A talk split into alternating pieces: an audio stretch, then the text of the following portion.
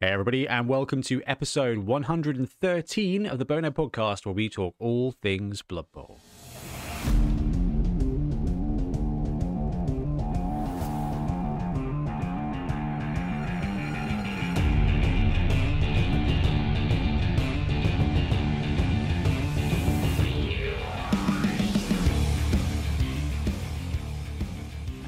Jingle.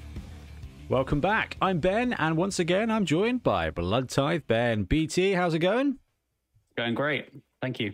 Good, good, good. And we've also got TO extraordinaire Ian Triple Pow Trips. How you doing today? Um, not too bad, evening all.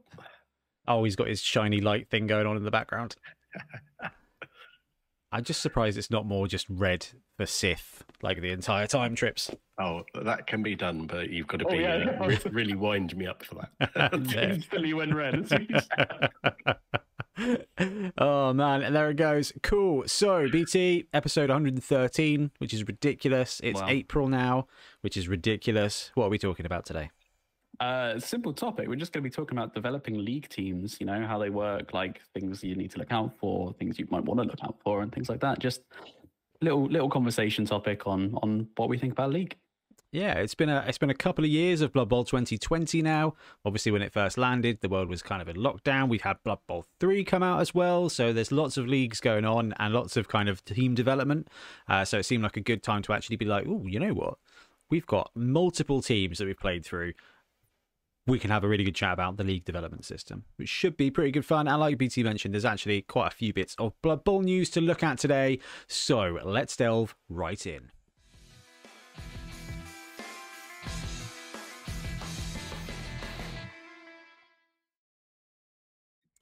Okay, Blood Bowl news. Uh, I mean, Ben just jumped in then and, and mentioned something that we'd completely missed, which is awesome, which reminded me of something that I hadn't put on the show notes, which was actual Games Workshop news.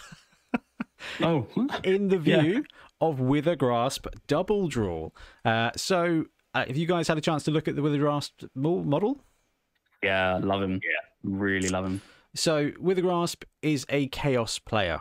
We don't know if he was a Beastman. I think he was just a Chaos lineman, like a human dude who just got converted into Chaos. Anyway, he looks like a two headed Ungor with uh, Akira arm, uh, replaced like Akira style tentacles on one side of his body. Um, and it is a pretty cool model. I mean, I'm not a massive fan of the actual star player rules for, for him. Um, Mm. he's just that edge four, even though he's got two heads, which means he's dodging out on a three plus. But it just, I don't know. The fact he's got tentacles and tackle and stuff is makes him, I think, a pretty good marker. At trips, I feel like you said actually he might be really great as a gutter runner getter. Yeah, definitely a, a sort of an anti-Hakflem, anti-gutter runner. Anything that's an anti-gutter runner is a big Well, score in my book. Remember, Hakflem is strength three, Ben. Um, so This he guy does- actually he was doesn't one of the- have sidestep. Yeah. This guy was actually one of the first stars that I played against. I remember. Like this is like one of my first Blood Bowl things. It was against Richard. I think he used them I on was Renegades. Rich, Rich used to use him a lot. didn't With the, it's with like the a bit- grasp, are you sure? Yeah, as like a safety. Ah, I sure thought he he, he, he loved Lewdgrip. Lude Grip Yeah, was he- his guy. Oh, maybe that's what I'm thinking of Between actually. the two, I think. Hmm. I feel like it was Withergrasp actually. I really do. It might have been. That And Lude- as like a Lude- safety because he just absolutely like. I remember just caned some elves that would ever break through. We do need to see Lewdgrip come back. Lewdgrip would actually be a really solid star player positional for Chaos because he had a bit of sure hands and stuff as well. Um, so that would actually kind of be a spot Yeah. useful thing. Yeah, he did things you couldn't do with chaos. The, the the challenge with this guy is that actually I don't know how much better than uh, just a two die blitzing beastman he is. I mean I know he's got tackle and stuff, but one dice with tackle or two dice without tackle is kind of like I I throw the two dice without loner. But I mean uh, skill set wise, tentacles, prehensile tail, tackle. Uh, They're he- all like good, like just Yeah. in case. If you do get that push, like that is still quite a thing to watch out for. Um, Yeah. yeah, like tentacles of strength three is not really that much of a problem. But I, I Yeah. actually don't mind the idea of using this model as just a beastman in a in a chaos Yeah. team. I know it's a very expensive way to do it because Forge World tends to be, you know, significantly pricey, but it is a cool model. I think I think I think it's always good when you pick up a star that you can just use the model for. This is why I like Skrorg so much, is because Mhm. I'm like I love that model. I'm never ever ever going to run Skrorg. but he's my Yeti. Yeah. And it's Yeah. it's kind it's kind of like that's a really good one. So actually, this guy you could just run him as a beast man, or uh, he'd go lovely in a Chaos Renegades team as something, um, which is pretty cool. Now, on the note of Withergrasp, Fanath went and dropped a version of him it almost immediately after the article came out, like literally a day, maybe two days after. It felt like they had it ready to just upload. which might be reasonable given that the actually the rules for him have been out they came out in the almanac didn't they? So Mhm. i mean to be fair they've been waiting on this drop for a little while. It's an interesting interesting timing piece. Um i know we got we talked about this a bit actually in nottingham didn't we ben? Um Yeah. about like third parties just kind of ambushing games workshop releases and how it's really i don't know it's a really interesting like and complicated market space at the moment Yeah, it's a lot harder for them to put out um, stuff after they release it. It's like they got a drum up pipe, which allows the third parties to jump in, um, which is great for us. So, Oh, no, it's yeah, we're the brilliant Winner, consumer for the winners here. So Oh yeah, yeah. It's great for the no patience. Oh, I want it today. Oh, I can have it today. Yeah. I want to run this guy. Where can I get him? I can pick up the Fanath one now, or I can wait several weeks probably for the Forge World one. Um, it's an interesting one. I I I am a real big fan of a lot of what Fanath does, but this this one does not does not tick the box for me. I think it's fine. I just Yeah. I actually massively prefer the Games Workshop version. Yeah, me too. Me too. I think the yeah the Forger one absolutely knocks it out of the park. I think the tentacles are just like it's very clear that's like the prominent thing. I feel like this looks like a mutated Nurgle lineman. Um, Yeah, that's exactly. yeah, Yeah, this Yeah. this looks like you could put three or four in a team and paint them up slightly differently, and it would look right rather than sticking out as a star player. I mean, for eight eight euros though. yeah, uh, exactly. I I know which one I'd rather buy. That's the thing.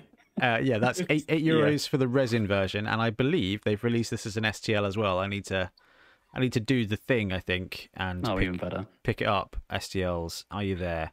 Because the Snake Man is three dollars fifty. Uh, yeah, that's obscenely good, isn't it? that was that was a real yeah. This dude three dollars, uh, three euros yeah, well, fifty there as you well. go. That's exactly what I'd get if I really wanted a Lewdgrip. So, not a Lewdgrip with the grass. Okay, maybe it was Lewdgrip before. You are convincing me more and more that it was Lewdgrip. Buy it, print it, paint, prime it, play with it, put it back at the back of the cupboard, all in three or four days. yeah, I think there's I that. think there's always an important part of the build up. I think I think having that time to anticipate a purchase and get that thing in there. We've talked about like release stuff and timings, and actually sometimes Games Workshop have it too too long. Um, and we I, it's big company, so like you know, like the Tree Man and everything. We always talk about the Tree Man as being like the example of how too how too long it is. Um, but actually a couple of weeks for a star player i think is it works really well and their team releases where they drop the team and the pitch and the stars has been brilliant um so i, I like that but this is just an interesting one where it leaves them really open to being ambushed but there is a um Withergrasp Doubledrool available from Fanath. I haven't seen Brute Fun do one yet. I'm not sure he's planning on doing one anytime soon, so we're safe. Um, talking of Brute Fun, it's Ooh. it's the first podcast of the month, which means it's a Patreon heavy one. Uh, have you seen his most Ah. recent masterpiece? So much. I, I I love these. These are this is my favorite team they've done, and I don't think I've said that about every release so far, but definitely a couple. But man, continues to knock out of the park. These oh, they're just perfect, aren't they? Even the line goblins are so good. Oh, I did a fun Yeah. thing today though. I had a little bit of space on a plate, um, so I grabbed all of the line goblins, scaled them down to sixty-five percent, and chucked them on Oh. there because I was like, "Oh, can I use this as snotlings? Can I use these as little snotlings?" And yes, they are awesome as little tiny snotlings. But no, this this is this team is awesome. Um, if you caught the Stock Up Sunday last week, you'll see that I actually painted some and put them on and put them on the spinny base. Um, and they're just they've just been so much fun to paint. I, I, I just can't. I think it's funny, Ben. You said this is your favorite one. I think I actually said that in the print to pitch video as well. Like I was like, this this might be my favorite team for a long time from anybody Mm, because it is just it's just perfect. yeah, it really is. the troll as well is just great. Yeah. Like this reminds me a lot of the um. Yeah, he's like what they did the Warhammer Underworlds one. You know, Mollog. there's like that Mollog. Yeah, he reminds me a lot like Mollog, just like Yeah. scaled and repurposed for Blood Bowl and like you know. We saw a load hybrid. of Mollog conversions as well, didn't you, for Underworld Trolls? yeah. Yeah, exactly. This guy's great for that. This guy is perfect for an underworld troll. So um, this is part one of the release. You get a troll, you get uh, four goblin linemen, one goblin lineman as well with a net. So five goblin linemen really. We'll come back to why there's a guy with a net. And then you get all the goblin positionals. You've got a guy with a squig on a piece of wood as your chainsaw, which is amazing. You've got a goblin being dragged around by a squig as your fanatic, which is amazing. You've got a goblin feeding potions to squigs that he is then going to throw as bombs as your bomber. You've got a really wicked hopper. Like a, a squig hopper as your pogo player, and you've got a doom diver in the form of a bat squig. Again, very much like the Underworlds team, Ben Yeah. um, just literally dragging a dude around, like just straight up dragging him across the pitch, which is so cool. And you get a squig as well. Now, the squig is of no use to you if you're running a goblin team, but not only does this work very nicely as a goblin team, this is part one, so next month you're going to have Troll 2, Knowing Brute Fun, a bunch of just a bunch more stuff. But you've got all the goblin positionals, plenty of linemen, and a troll that you can mirror with a different head style. So actually, if you want a goblin team, one month of Brute Fun's Patreon will have you very, very, very sorted. But the Netter and the Squig allow you to run this team. But oh, I forgot about the Madcap Mushroom Addict, who is your hooligan, um, as two different FUMBBL secret teams. So it's the Night Goblin team. The positionals are there for the Madcap Mushroom Addict. Now, this is something we genuinely need to check out. Um, Yep. because we've we've, we we've been wanting to get secret league teams to the pitch again, and this is this is the best time to do it, I think. Um, so there's a Night Goblin team where there's a Netter and a, a, a Mushroom Addict who gets like Mighty Blow and stuff, which I think is really fun. And then you've got the makings of a Squig team. Now next month he's going to pad it out, but the the Squig team is I I, I want a Squig team, right? And he's, Yeah. he's gone and done a Squig team. You're not going to get better than this. Like that is No way. genuinely true. The only thing, the only thing that could be terrible is if Games Workshop actually does produce a Squig team, like I've been clamoring for, and they change up the positionals. Uh, but the, the that means that next month there's going to be another Squig, and then a really big Squig, and then a Mangler Squig, and then a Squig Gobber thing, shooty thing. Oh, perfect. Ooh. This is so good. Yeah, I love the creativity of this. Like the, the I think the fanatic of the squig lobbing a goblin around on a chain is just ah, that's perfect. That's everything I wanted in a goblin team. and yeah, like you said, the cave squig is or the squig bat. Sorry. Yeah, it's uh, super good. Super good. I'm a, a what big, I like about these these ones is you, you look at them and you go, they're just fabulous miniatures that you can play fantasy football Blood Bowl with. they are just fabulous miniatures. You, you I- could definitely see yourself going, hmm, what other game systems can I Oh, use these? I, I've told him this. I was like, dude, if you if you just just put weapons on them, the Age of Sigmar people will come flocking. And he's like, nah, I like Blood Bowl. Legend. I know. I'm like, hey, this is. I'm super okay with that. Um, I'm a, a big fan of the like the multi-use aspect of it, where you've got the Goblin team, and then there's actually a couple of secret teams there. I mean, the hardest thing about secret teams are finding the models. I mean, ah, some of that's fun, like converting and everything, but yeah, this is one of the first well it's definitely the best example of a secret team actual you can just go buy which is Yeah. which is really big um but yeah brute fun definitely go and spawn. Then the biggest surprise dropped this month and i am absolutely smitten with this team. So punga have got an stl patreon as well and um, every month they release a part of a team, and every month it's generally speaking a pirate team. So ahead of the printer pitches every month, I print about 15 plank bases for pirate stuff in anticipation of a pirate team. And then Punga go and drop their preview for this one, uh, and it's Chaos Halflings. And part one is out this month, where you get a tree man, five linemen, uh, sorry, line halflings, and two halfling hefties. And this might be my favorite Punga team. It is so good. Have you guys checked this out? Oh, I can't wait for this full team. Like this is perfect. I, I I'm really weird when it comes to halfling teams. Oh, look at him. The tree man I'm is re- so good. I'm really weird when it comes to halfling teams. I haven't actually seen any I really like, like ones that really kind of speak to me. This one I love, and straight off the bat, like it's not even even for halflings. It's like good. Yeah.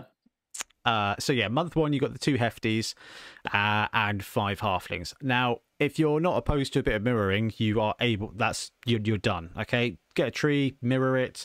Uh, one of the halflings you designate as your catcher. Maybe I don't know the one running, like one of the chaos guys running. You just nominate them as your catchers, paint them with a different ring base or whatever, and you can fill out the team immediately. I think the hefties are brilliant, um, but the fact part two is coming is awesome and I was not expecting it. I really like their their pirate halfling team. I think it's my favorite one of their pirate teams. Although I do like the orc one actually, but the the the the halflings are just they're just really spot on. And these ones here, like this, this is it. We've talked about two Patreon releases.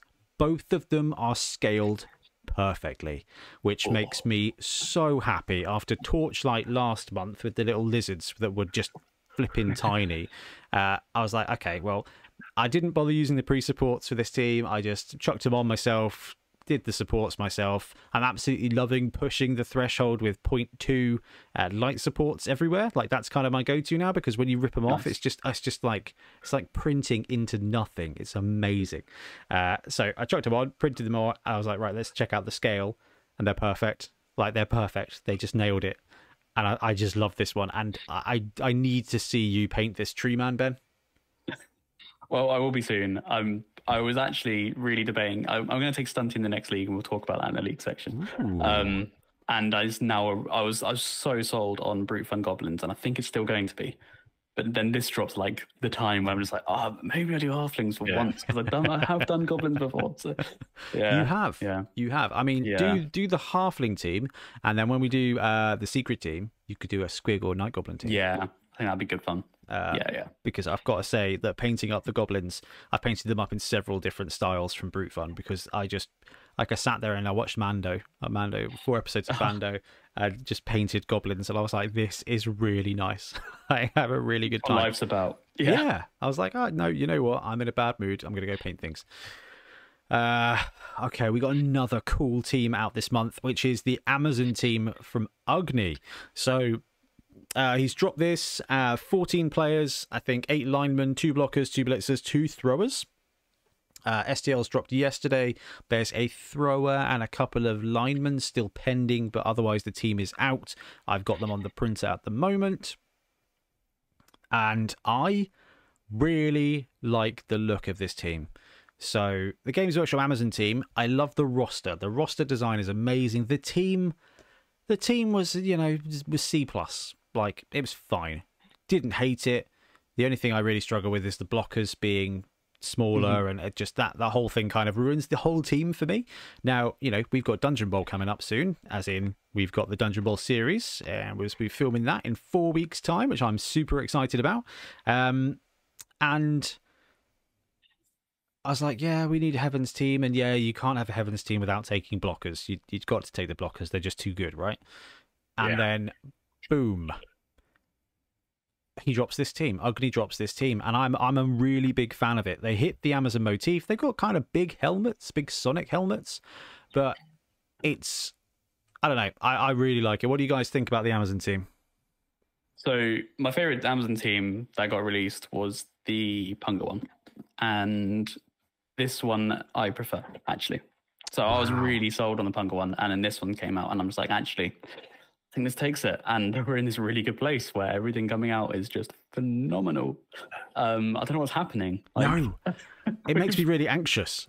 yeah, there's some scarily good artists out there. Um, yeah, this is It, it makes it quite difficult when you want to pick a new team because a there's like five new good teams every month, and then you go right. I shall settle on a race. Oh no, that has not helped me. I Mm. now have five different really cool Yeah. party Oh. I'll do a halfling team. Okay, do you do the pirate halfling team? Do you do the Games Workshop halfling team? Do you do the uh, the Chaos halfling team? Do you convert your own halfling team? It's just it's just dumb.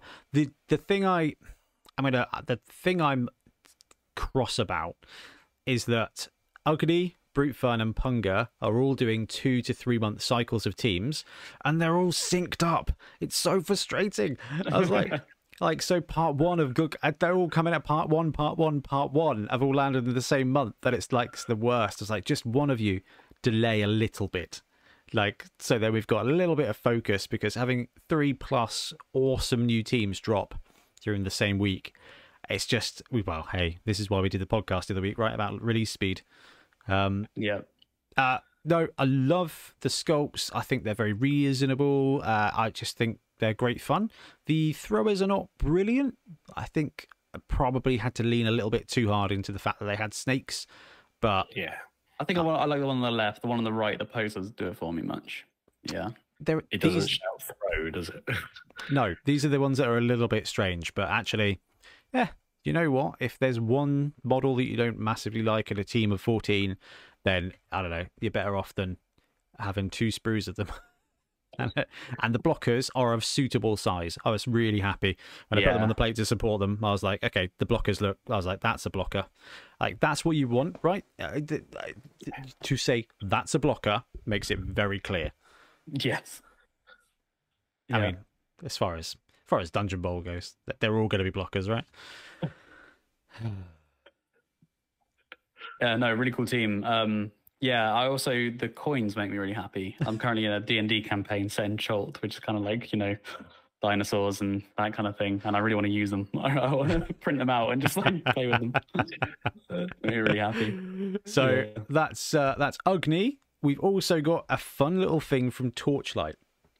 Uh, so Torchlight do a whole team every month, which I- think is just absolutely crazy. That they're very cartoony, but uh, Torchlight's most recent offering is an ogre team that is just properly steps, properly uh, Warhammer Fantasy Battle ogre themed. So you've got like the Mongolian style hats, you know, or the step stuff, and you've just got like little. I, I'm I, it is cartoony and exaggerated, but I've printed these out again for print to pitch. The problem with this is like I like to do a print to pitch for these ones that are releasing. The difficulty is the way there's like five I need to do. I end up spending that time printing them, and I'm late. It's the fifth, and I haven't even put one out yet. Although one will be going on Patreon later tonight. Um, this they're they're so cool. Like they are really fun. They look super fun to paint, even if they are cartoony. Yeah. No, they do actually. Like these look really paintable. Um, not huge on the faces for me personally, but I know That's- that survived that. I don't. Mm. Yeah. Well, it's kind of Some tor- like- Torchlight's jam, isn't it? Yeah. um, which th- I think his dwarf team was the worst one. Um, the, the the faces on that were really bad. Uh, six ogres, ten snotlings, a coin, and a turn marker for this one. Um, I, I also got excited when I saw that it was Khan because it just made me think of Khans of Tarkir. So immediately I was like, "Ooh!" Which was my favorite uh, Magic the Gathering set of all time. The um the snotlings are fine. They're just they're basically the same sculpts as the uh, goblin ones he did. Uh, I love the Goblin team that, that Torchlight did. Love the Orc team that Torchlight did. And I really love the Khorne team, with the exception of the Khorne Dogs. Um, like that Khorne team that we used for Seven Super Series. Oh yeah. Yeah. Oh, they were lovely. eh, You know, a little bit cartoony, but actually, I, I thought it was a, I thought it was a really good kind of balancing point. The Games Workshop Khorne team is lovely, but dude, there's some there's some, there's some detail on that one. Whereas the Torchlight one was like, I'm going to paint this bit gold, and then you're done. I was like, oh okay. okay. it should have been brass, really, but hey. Um, so no, he's dropped uh, an entire ogre team, and again, you know, this is another uh, Patreon that's just dropping a team a month. Um, you know, Torchlight has got that stylistic choice. Um, uh, Trips, have you got any of the Torchlight ones, or do you kind of not your bag? I haven't got any of the Torchlight ones. I think purely because I've got to the point where I've got so many unpainted teams that I'm trying not to print three more and put them all in the queue. that seems fair. It's because you're busy downloading Cyberforge every month. That's why. Yes. What was it this week? 17 gig? Uh, it was only 15 and a half gig. This, this God. month. That is Yeah. every month. That is ridiculous. Yeah. Oh man. It's, it's the point where you're like, mm, I'm going to need another storage device for the STLs that I still am not predicting. Yeah, the, the beautiful thing about STLs is they're a digital file, so you don't need a cupboard to store them unless you subscribe to Cyberforge because you will genuinely need a cupboard to store the USB drives. Uh, 15 hard drives at that point. yeah, exactly. That is incredible. That is just incredible. Um, oh, actually, I don't want to hit the Kickstarter just yet because Ben suggested a thing, didn't he? Yeah, I saw this one pop up on Reddit the other day. Actually, um, Let's go here. by the other day, I mean, I saw this today. It showed up on Reddit the other day. Earlier today. Um, yeah, uh, but this one's actually really cool. It's it's not from a company I've heard of actually. If I'm being fully honest, I don't know if we if we've been. What, what was the what was the name? so we've got uh, Realm of Paths. That was here, it. Realm of we'll, Paths. which we'll have a look at in a second. So this is the Tomb Undead, the Beatles. Uh, here's one I backed earlier, as Ben kind of addressed. Um, yeah, I I hadn't, I hadn't seen this come through either. This is amazing. So it, they've done a um. Well, Ben, talk, talk us through it, man. Yeah, so we've got a Tomb Kings team, which is nice because we don't see too many of them. Um, and yeah, we've got you know all the positionals, your coins, you know, standard release. But I just think they're really nice. Like they're really like you know clear positionals. The Tomb Guardians look epic. Um, yeah, I just really like it. It's very I- very distinctly Egyptian. I really like the faces on this. They remind me of the Vortice um, Tomb Kings team, where they had like the skulls, but the skulls were actually a little bit expressive. Um, yeah, kind of like almost like stretched skin, kind of. yeah, but, but even the um, even, oh yeah. even the skeletons. Do you know the skeleton? They've got a bit of a, a Evil Dead vibe, They do. No, I was legit thinking, where, where do I recognize them from? which And they've I- got that proper chunky feel that Yes. Tomb King should have. They should not feel sort of lithe and agile. They they should look they should look intimidating on the pitch. They are a bit derpy. They are a bit fun. Uh, the details are, they're not. This is kind of halfway between Torchlight and something else, isn't it? This is kind of like they've got the cartoony. Yeah. that It looks bold, actually. Like- Not like uh, that is a strong design choice. It looks bold, as in like Control B, um, which is probably not a great descriptor, but I, I, I think it fits, and I can't I can't see the Egyptian stuff without immediately thinking of Stargate. So that that that makes me happy too. But the the Tomb Guardians are wicked. Yeah. I yeah, they're really. yeah, man, that's a great find. It's just ah, it's, it's like it's got a bit of Masters of the Universe about it. Bit. This guy's got a Skeletor nose, and it, it Got makes- Master of the Universe, Army of Darkness. You know, you got the lot. It's, Oh, I think it's great. I think it's brilliant. Uh, the cat people like are a bit weird, but Throw that's some speed you know, paint and contrast on them, and they'd look really good really quickly as well. that's it. And there's not a bad sculpt in here, which is remarkable. I, tend to find that on the like, you know, you've got like the S tier patrons, right? Then you've got the the next tier, you've got the A tier, and with the A tier, there's normally a set of positionals that you're kind of like, eh, not the best, but I can replace them. So actually, you know, um, Torchlight's a really good example of that. The Khorne team, I love the Khorne team, but definitely replace the the Khorngors. Uh, you know, the Ugni Amazon team's wicked, but the throwers aren't brilliant. Actually, this team here, it's all great, I- mean, unless you don't like weird cat-faced people. But I mean, you got dog-faced people too to be the blitzers. So yeah. I, this is brilliant. I, I backed this immediately, Ben. I thought this was a, this was a great shout. So yeah, this it's is cheap as well. Yeah. uh, Realm of Paths. Let's have a look at their work. Let's have a look at their library to see if we've missed some other stuff. Because that. Uh, okay, got a decent star player, a decent star player. There's a Forest Elf team. Might have to do some shopping. Oh, I remember seeing some of these. The orcs. Um. Ooh, they've got demons, chaos demons. This is cool. All right, it's just a weird mixture of models and a heck of a Forest Elves Part 1, Forest Elves Part 2. I'm going to look at the Forest Elf team now just to see, because elves are tricky. Uh, Interesting take, actually. Hmm. they look. Very muscly for elves. Trips, you watched a bit of Deep Space Nine, right? I'll quite the whole thing.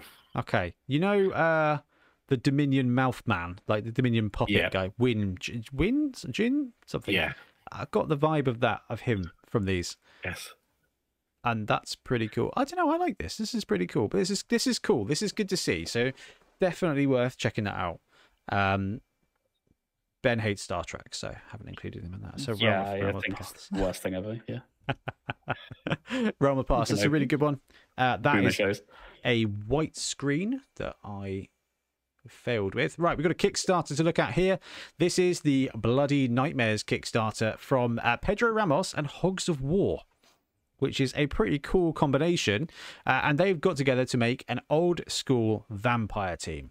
So uh, they've smashed their goal. We got five grand against a goal of four grand. Okay, so maybe not smashed. There's eight days to go, so this will be wrapping up on Friday, the 14th of April. So plenty of time uh, for you to listen and go and check it out. And this is a green stuff, hand sculpted team of thralls and Strigoi vampires. So, Strigoi vampires are the type of vampires that came out in Warhammer Fantasy Battle, uh, 6th edition, but they are basically half men, half bat werewolf dudes. Strigoi was very much a cool vampire bloodline, and they've dropped this team of kind of peasant thralls and full on Strigoi vampires, which I don't know, is pretty cool. I, I am I am dubious about backing a Kickstarter for any of the teams of Legend. Uh, we, uh, we we talked about this on a pod a few a few months Yeah. ago, didn't we? Um, Yeah, it- I see there's a risk there. I, I think most of the time, you know, things can line up to kind of match. Like we saw that with um like Norse is a pretty good one. yeah, exactly. And Yeah, Amazon. You basically you've got to back the full package though. Don't try and just sort of get twelve or thirteen miniatures and get away with it. You're going to need a little bit of everything just in case there's that positional random change, and you go, oh, I need four of those and only two in the old base set. Uh, this is this is what's uh, kind of worrying about, about high elves at the moment. Um, I think someone was talking about high elves team the other day, and it's kind of like I think they'll do something completely different with high elves. I, I think you'll end up with yes, right. I remember because I, I said it to wind Rick up a bit. Hi, Rick, if you're listening. Uh, I was like, they'll definitely incorporate uh, White Lions of Chrace and have two Strength Four elves um, to like you know White Lion blockers. probably Uh, will. Yeah, which I, I would be all right with because it would be I'd be definitely up for that. yeah, it would be okay. We've taken high elves away from being like the other elf, the just the tougher elven union, and made them a bit more noble and combatty. Like that would be interesting because dark elves have got four blitzers, and the witch elves they're very combatty and screeny. Actually, if you get a bit of high elves with a bit of both, it could be really interesting. But we're talking about vampires here, um, so there is a fifty-one pound basic build, six vampires, six thralls, uh, a couple of other dudes, a Nosferatu and a Stop mascot. Then you got the sixty-four pound full team, which is six Strigoys and eleven servants. I mean, even with a vampire team, you you you've got to. I mean, you need more than six thralls because you're not always going to be taking five Yeah. vampires to get a minimum team. So, sixty-four pound. Uh, the team is in resin. And I don't know. I think it's pretty cool. It, it- not one for me. I don't think. Yeah, I think I've definitely gone off of the hand sculpted. I think we're very spoiled now with where digital sculpting is It's and with 3D it's just- printing. It's gone up exponentially the last eighteen months, hasn't it? Yeah. Um, Do you know if this uh, if this was a bunch of STLs that came out? I I don't know how high up on my list of to print it would be. Like the sculpting is incredible compared to you know, well, just it's incredible and miles away of what I would do. But this month, if this came out as F- as STLs, it would be probably the fourth best team.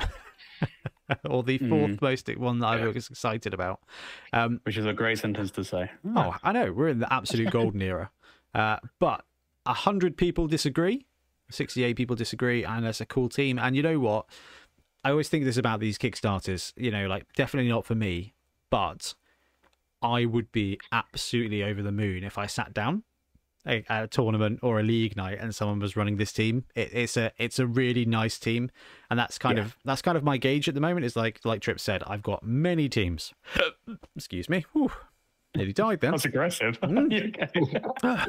Ah, um, but if I sat down to play against this team, I'd be like, "Nice, that is a cool is team. rad." I- I'm going to enjoy Yeah. this." Very much like the Bretonnian team from FANAF. Like I'll, I'll never run it. Still available to you if you want to if you want it to add it to your sixth team to paint this month, Ben.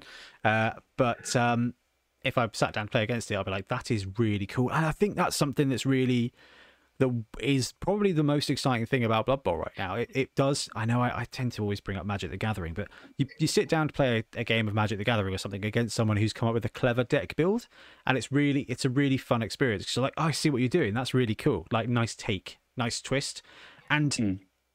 I get that when you play a tournament, when you play a league, like you sit down and you see what somebody else's take on a team is. Like, oh, cool, you've gone with Chaos Halflings from Punga, that's wicked. Or, oh, sweet, Torchlight Khorne, like this is really cool. Like, and that variety, I think, is just so massive. Um, Yeah. and even if you're just going with the Games Workshop team, like you do something cool with the basing, or you do like a bold color, like color scheme or something, it's just like, what's your spin on this? And it, it makes it really exciting. Uh, but I, I, I just, I think we're absolutely spoiled. Yeah, that's right. It's the best thing about tabletop gaming is every every single one you play against is going to be different. Um, every single team, even if it's painted differently, you know, it's, Yeah. it's going to be different. I painted Um, against, uh, played against a couple of green and yellow Skaven teams while I was in Nottingham, and I was like, "Yay!" Yeah, maybe not know- all different. But Uh, yeah, um, I was like, "Yeah, well, mine's green and yellow, but looks brown, so I win." Uh, okay, I think that's all of the news bits that we've got. So it's going to be time for tournaments in a second. Uh, but just a massive thank you to everyone out there who supports us by coming to our tournaments or watching our videos or liking, subscribing, sharing. And uh, a massive thank you to a load of our great Patreons. We had a, a bunch of new people join this month Cattle Bruiser, Matt Kerr, Luke Tognolini, Lexi Mensa, Andrew Irvine, Ben Hayward, Sono Mirko, Bucklink, Hugh, uh, John Scott, Alan D'Alessandro, Kieran White, Charles, uh, Pickled Blowfish, Dallas Segurda, Kane Tucker, William Stilwell, Stuart, Erica R, Guy Pascoe, Sir Merrick, and Amanda Shepherd. Welcome to the party. Thank you very much for your support. Now, one thing that is very cool that I'm really, really, really excited about uh, is that we've got uh, games against the Patreons lined up for the end of the month to film uh, some of the new uh, Dungeon Bowl Championship. So, put a post out for the patrons a couple of weeks ago saying, "Hey, I, I've I've booked out Entoyment for the whole weekend." Like they did the D and D room. Uh, anybody up to come and film some Dungeon Bowl games, and uh, just just working through organising it all at the moment now loads of people volunteered, which was amazing. Which means that if I've kind of done first come, first serve based on availability, obviously I built a little spreadsheet. So if I haven't got in contact with you, it's just someone else got there first at that particular slot. Um, but I, I intend to do this like regularly because I think it's just a really cool way to get involved. So um, I was like, right, well, I'll put it out to the patrons, and then if if I don't get, you know, I don't get enough people free to play or whatever, I'll, I'll put it out on the channel. And I was like, oh my god, this is brilliant! Like thirty people. I was like, this is so cool. So I think that's a really cool thing. So if you want to be on the channel playing games with us, then uh, being on our Patreon is probably a really good step. Um, and I'm I'm super excited about that. Like I get to play Dungeon Bowl, we get to hang out with patrons. It, I'm I'm just absolutely buzzing for that. Um, but talking to tournaments and things, Dorset Dungeon Bowl is coming up. Technically, we're not sold out. There's like three tickets left, but uh, we'd kind of hit capacity. So um, I'm probably gonna have to take those tickets down. Carl, Carl, Carl messaged me this morning. He was like, "Hey Ben, how many you got for for your, your event in Dorset how, in uh, on May, and like how many how many tables you're gonna need?" I was like, "Well, we've got 47 people signed up, Carl. I'm gonna need a TO table. We're gonna need a streaming table, and we're gonna need a, uh, kind of like a feature match table. So we're gonna need like." Uh, I don't know, like 20 tables. He was like, "Oh, it's gonna be busy." I was like, "Okay, Carl, I'll, I'll stop. I'll stop selling tickets now." Um, but God bless him. I haven't. So if you're listening, there's three tickets left. Go, go, go before I have to pull them. uh, but uh, Dungeon Well, Balls. you're playing on the floor or in the car park, but we'll try. There, there are literally tables in the car park, and they still have a QR code on them. So They do. I've had a couple of people message me this week being like, hey, what's the parking like at Entoyment? I'm like, it is free and it is at worst a 20 meter walk from the car. Uh, in, a, in a straight line. Like, not like, oh, you know, there's parking round the corner and up the road. None of that nonsense. It is literally you park within like line of sight to the store. Yeah. Anyone who gets lost in the car park uh, deserves to roll ones all day. yeah. yeah, it's not quite as complicated as a dungeon. So that's coming up in May. Um, we start filming the Dungeon Bowl Championship at the end of this month. Then we've got May. We've got the actual Dorset Dungeon Bowl, which we're intending to stream on the day. Yeah, I just I think we've got a good couple of months, and then I think in June you we, we're getting together and having a filming day and a lunch, filming day Yes. and pub lunch, Yep. Yeah. which would be cool. I don't know what we're going to do. Uh, I We'll work it out. We'll figure it out. yeah. We'll figure it out. It was more just excited just to get together and have a have a couple have some steaks and and, and a chat again. Um, Yeah. I mean, worst case scenario, we just do a live Blood Bowl breakfast or something Oh, that would be good. Ooh. That would be good. from Entoyment. Um, I do like a live stream of a game or something. Yeah. Is there breakfast? They do breakfast. They do do breakfast. This is my other my, my favorite thing about Entoyment is the little QR codes on the tables because you just scan them and then Carl brings you tea. It's just the best. I need that for my room. I suggested it to Tiff and I just got the look. Have you asked Carl yet? yeah, Carl, it's a it's a bit of a drive, but you know, I did place my order 20 minutes ago. Yeah. uh, I love that. Check and collected a whole new way. yeah. if you are in the market for Blood Bowl tournaments, then please head on over to the Bonehead Podcast and click on the button that says tournaments. And in the button that says tournaments, there will be some tournaments for you to tournament at. Uh, there's a list of Bonehead events. There's a share the word where you can share a tournament if you're going to a tournament or running a tournament. And if you'd like to hear me say tournament some more, buckle up. So click find a tournament and it will take you to a whole bunch of tournaments that you guys have shared with us. So there's uh, some coming up. We're, we're in we're in March. No, we're in April. Jeez. It's Christmas soon, guys. Uh, that one's already happened. We got Noodle Bowl coming up on the 15th in Wiltshire. Oh, that's exciting. Thrud rule set. So, like a warm up for Thrud. That's exciting. Oh, Glowworm's running it. That's very cool. Uh, you got Bruce Bowl on the 22nd of April. you've got Dominion Bowl in Scotland on the 22nd of April. April Fool's Bowl on the 23rd of April. Oh, they've got Fumble Secret Team. That is cool in Doncaster. Ben, how far is Doncaster? Trips, you're well travelled. A long way? Yeah. Damn. Yeah. Is it? Is it Somewhere in the northern realms, I think. it north Quite. of the M4? Yeah. Yeah.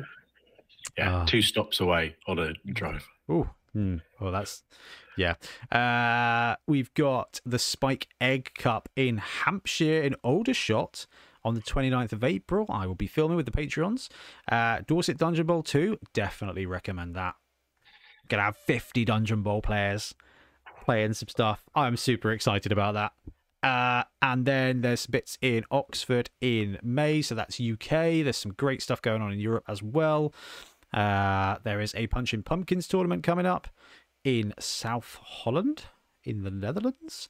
We've got Heart Bowl in Quebec, a two day charity Blood Bowl event. Uh, there's the Cabbage Cup in Ohio on the 22nd of April. There's the Forest City Cup in Ontario, Canada. Uh, oh man, there's so much. Got uh, uh, Australia going to town. Trips reminded me that I needed to set the things like just to make sure that no one goes and writes a load of rude words. I have a little tick box on the submission thing before it goes to the site because, well, mostly because of Milton's whole, you know, Miltoning. Um, uh, so I've got that button. I forgot to tick it last time, and Trips was like, "Make sure you check." And then I did, and there's like a ton for Australia, which is so cool. In fact, we've got one special one to call out in a second. Uh, but you got Osbowl State Championship, two days in Queensland coming up in two weeks. You got Blood Bowl Sevens charity tournament on the 7th of May as well. Now, that is an interesting one. So, uh, George Christodoulou, friend of the show and Sevens extraordinaire, um, sent me an email and was like, dude, can you please call this one out? So there is a Blood Bowl Sevens charity tournament uh, happening in Australia, and they've gone to town. It, it's it's it's for a guy. And tell you what, have they put the background here? They haven't put the background here. Well, they have they had my interest when it was a sevens tournament because it's a sevens tournament. Um, and let me see if I can grab the wordage that our George sent me because I think it's worth sharing up. Come on, George Christodoulou. Hey, Ben, hope you're well.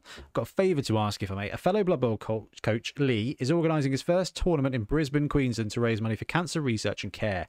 Lee has been challenged with renal cancer since 2015, and besides trying to raise dollars, uh, he's trying to keep his mental state positive with Blood Bowl, which is an interesting choice, but I approve massively.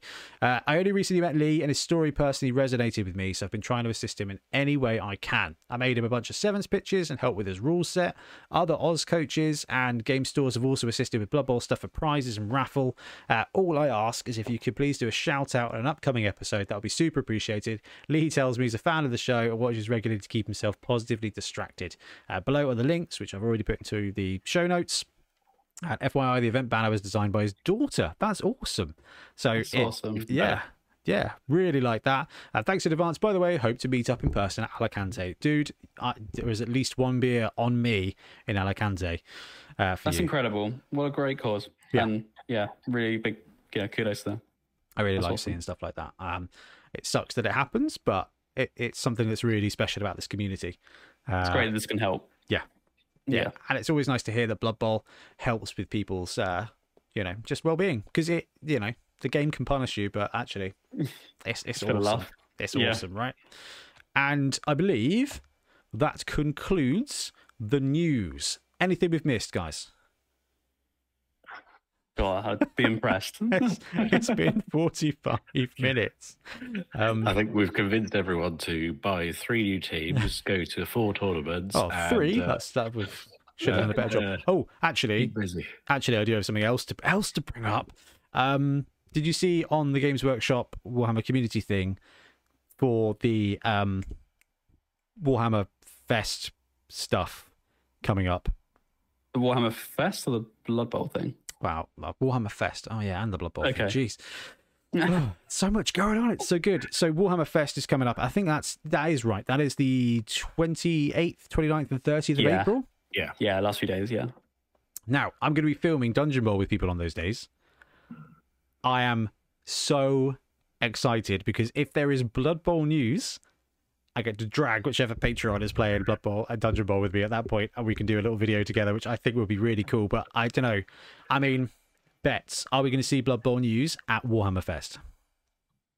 Maybe a little bit, but it's definitely going to be the 40k show. So it's, yeah, I don't know. It might, but it might get drowned out in the rest. But I do hope we Also, do. there's going to be plenty of 40k drowning everything out for the next uh, Yeah. few weeks. Uh, yeah, I think that's fair enough. Um, but yeah, Ben, good shout. In July, I want to say around the 21st, there is three Blood Bowl events happening at Warhammer World. Friday is sevens, four rounds, same rule set we played the other week. Saturday, three rounds of 11s, 1150 match play rules, which was really interesting because I looked at the rule set and I was like, where are the skills? Where I don't understand the skills. And then I remembered that it's actually just in the match play rulebook, which I actually really like now. I'm, I'm, I'm really, I'm really on board with that format. Uh, I think it's, I don't know. I've been looking at the World Cup builds and I'm like, ah, I just want to use draw and dribble. Like, can, like why, why can I not use draw and dribble? Um, Amazon's withdrawal and dribble is absolutely my match play tournament list pick at the moment. Nice. Yeah, Nice. I, I think that's I think that's juicy. Um, and then the Sunday is three games of Dungeon Bowl at Warhammer. It's so World. good. I'm so excited. Uh, I think we've we've confirmed going. Oh, I've Um, I've booked us tickets for all three There days. you go. Yeah, I need to sort out accommodation, and then yeah, but yeah, so I'll definitely be there all three. I think you're going to try and make all three, Yes, Um, try. and yeah, yeah, oh, be great, be absolutely great. Which Trips. is good because we can actually stay in the evenings because the Warhammer World evenings Yes. are awesome. So Yes, Trips is I believe in Devon. Trips has made the stupid mistake of booking a holiday for that weekend with the family. Really don't think I can get out of that. Just popping away for three days. Yeah, I'm um, I'm I I've got this feeling. I've just got this feeling that's the timeline that we'll be moving house. I just have this. I just, I, it's just something I've got You, two. you can't move on a Saturday or Sunday, really, because the, the legal stuff was Monday to Friday. So Well, yeah, but yeah, they won't be around. but if if Yeah. we move on like Thursday or Friday, I can't be like, hey, enjoy the very much unfinished house. I'll see you. I'm gonna go stay in a hotel. Two boxes for you to unpack. Uh, um, I, if you could get it all sorted for when I'm back, and don't forget the QR code, um, Yeah. that would be. Carl's in one of them. He'll help you with the boxes. Yeah. Uh, there's also the um, Andy Davo um, Invitational, which is a, a Blood Bowl World Cup warm up happening in, Mm. in July. I've booked up for that as well. I can't remember what it is. Um, so Busy. yeah, should be. It should. I don't know. It's just. It's going to be a good year. I I promised you guys maybe promised that this year would be a good year of playing Blood Bowl and enjoying Blood Bowl, and I think we're off to a Ben good was start. nearly booked into a tournament for next year already. Yeah, which I need to cancel. Uh, I accidentally got. I saw Water Bowl tickets go live, and I was like, "Oh, I'm going to do Water Bowl. I'm going to do Water Bowl," and you have to get fast in for that because it goes quick. And it's an excuse to go to Element Games because I really want to go. And I'm just like, "Okay, got him." And then I told the others, just be like, "Yeah, just snag some Water Bowl tickets." They're just like, "Oh, cool. When is it?" Beachhead Ah. weekend. Beachhead weekend. Yeah, I'm probably going to go to Beachhead. So, yeah, Um, unfortunately, I think I might be doing that one. So, um, yeah, maybe next time. We'll ask Pete to move Beachhead. Move it a week or Yeah, accommodate me, please. Oh, fair enough. Anyway, tons going on, and time for a little chat about hobby.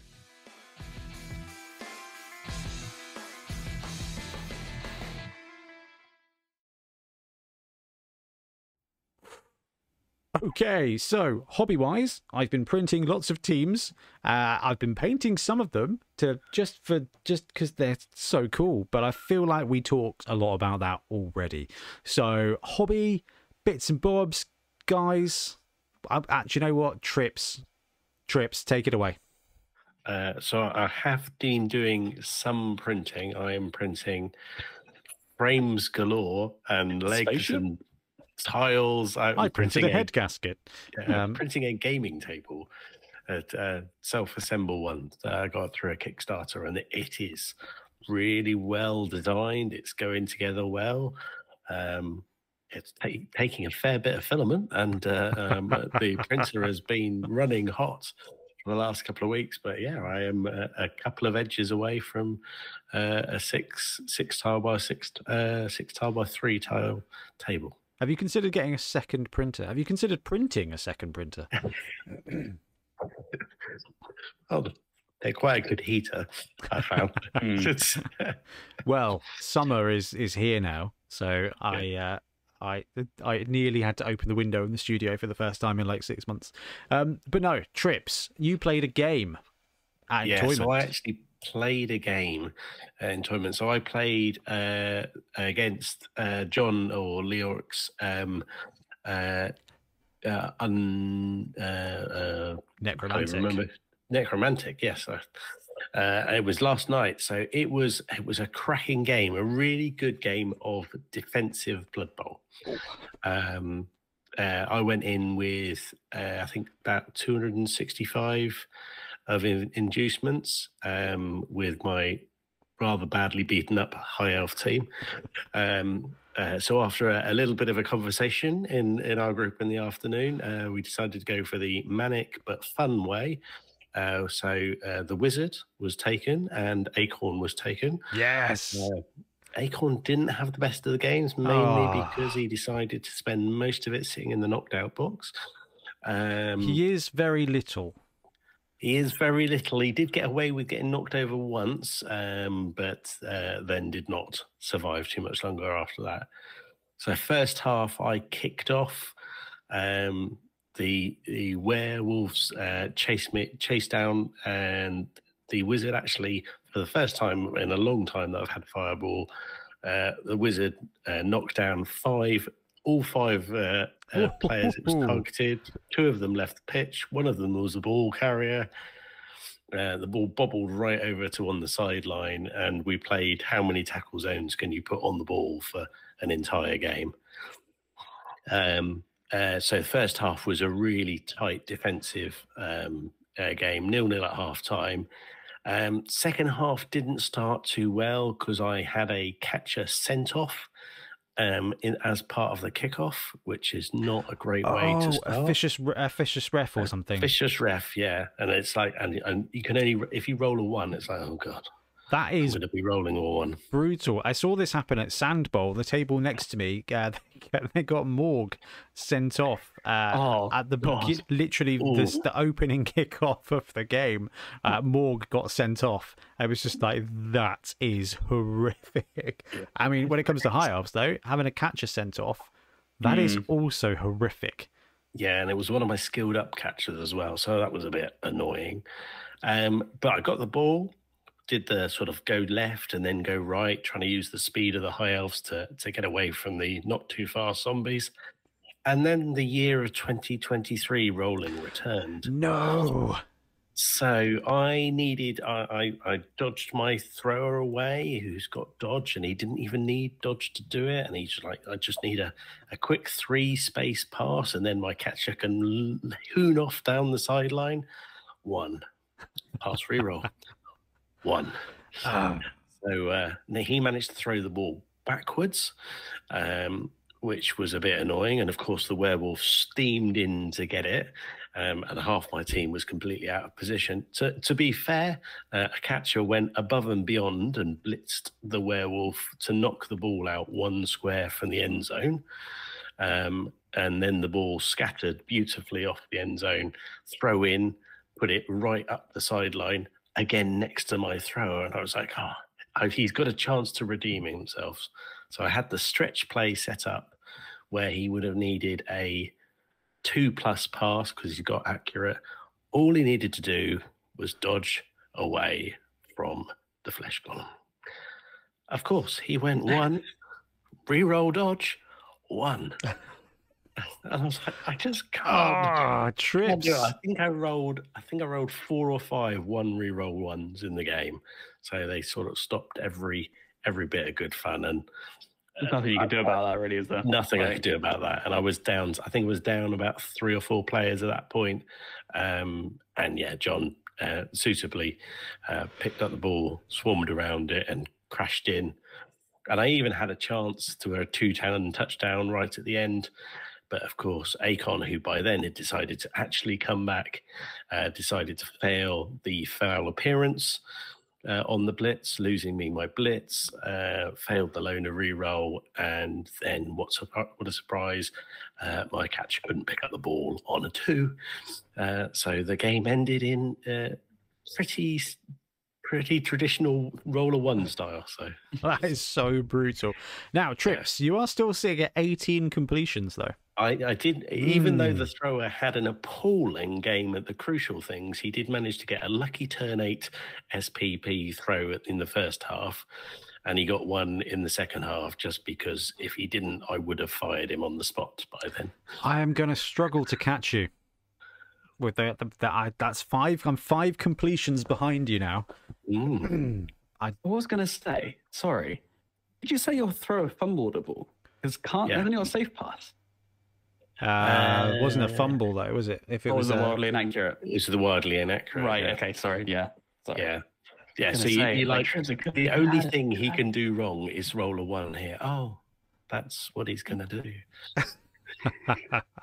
and it was the traditional one where not only do you you you you drop the ball, but it goes backwards into like the worst possible position. That's really not good. uh, wildly inaccurate. Not my favourite rule. Awful. Yeah. No. I've got my game against um against Drew tomorrow night, which is going to be tough. So he's got Norse, which is kind of my kryptonite team. He's got a mighty blow Yeti, a block Ulf, a blodge Valkyrie, a block Valkyrie, and a tackle Norseman. And I think he's going to get Ooh. nearly 300k inducements. So uh, I'd be surprised if he doesn't We probably lot go Griff or something. I was going to say you get a lot of choice with OWA Mhm. inducements. Yeah, that's going to be an interesting one.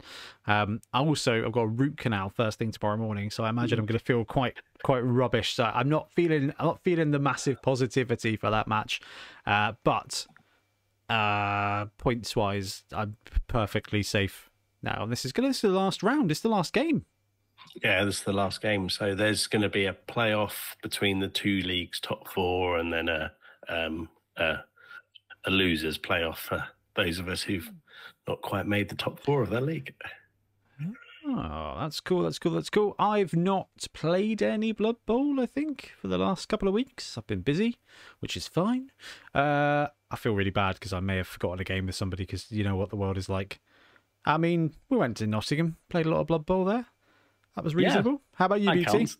Any games? Uh, yeah, I had a league game uh, the other week uh, against Simon um, and his Norse. He fought against my battered Chaos Dwarf team.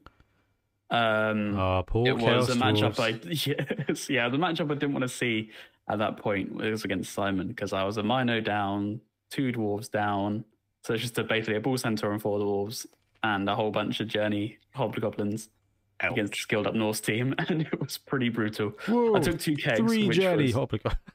yeah. Uh, I took two kegs, which were incredibly helpful because those hobgoblins got knocked out left, right, and center, which I was expecting to happen.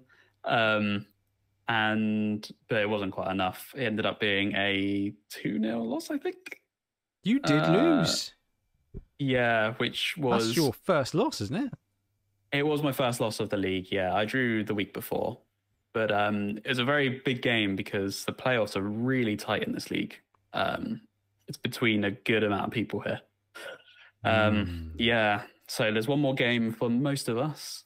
Um, I think Jack has solidified his place with his games. Oh, I don't know. Um, It's six game max, isn't it? So Six games. Yeah. you, Simon, and Byron and Ian are all one game left. Uh, Jack's at twelve points. Simon's at eleven, and you and Byron are at ten. So I, I, I assume And it's Greenskin Phil's got two games he can sneak in. yeah, exactly. three yeah. points for a win, isn't it? So James could get James could, and to be fair, so could Saxby. Yeah. Yeah. His Ooh, I like that. have got ridiculously skilled up. Yeah, so my last game is going to be pretty crucial. Um, That's yeah, there's a few teams I haven't. I've played against pretty much all Bash, so I'm expecting something that's you know quite crunchy uh, for the last game. I'm, I'm imagining it might be against some elves or or something because I haven't played any of them yet.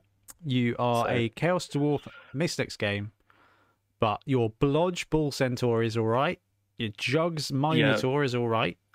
And you got a Mighty Blow dude, and a Guard dude, and a Frenzy Hobgoblin, which is pretty great. Yeah. Well, uh, when you've got that um, Guard piece, that's a cheeky four die block there. Yeah, Um, he was good as well because the Norse were really scared of him actually. Because he was always there, as being just like they weren't going to the sideline because saw all the frenzy hobgoblin.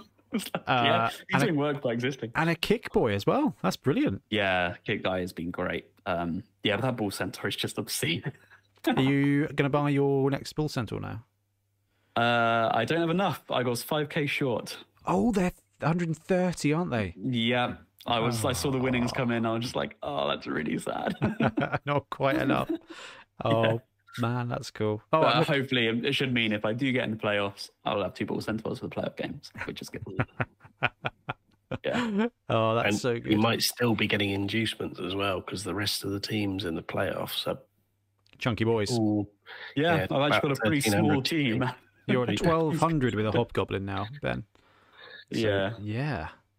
Uh, oh, I, I tell you what, I, I'm enjoying the uh, the divisions at tournament, but there's nothing better than seeing a big old list of 23 teams in a, in a single group. It's very cool. It's good fun. Yeah, I do like that. I'm very much looking forward to Wobble hitting up. Sadly, at the moment, Tuesdays just seem to be like really big meeting days. So yesterday, I was supposed to go to the pub with uh, Ian, Craig, and Lewis, and uh, I was still in meetings at like six o'clock. I was like, "Ah, "This is this is a busy day. Would it be, just stop." And Ian was like, "Why didn't you come to club anymore?" And I was like, "Cause work. It just hates Ah, Tuesdays." it's taken over your life. All, all you need Mm. to do is, you know, yeah, it's a it's a real shame about you know the constant electrical storms that keep hitting Hive area, which means power gets cut off at like five thirty every day. It Wi-Fi sucks. is quite bad in the the uh, in the New Forest anyway. Um, Yeah. But I, I'm looking forward to getting back to Wobble. I'll I'll definitely hit it up in the next league um, with Amazons.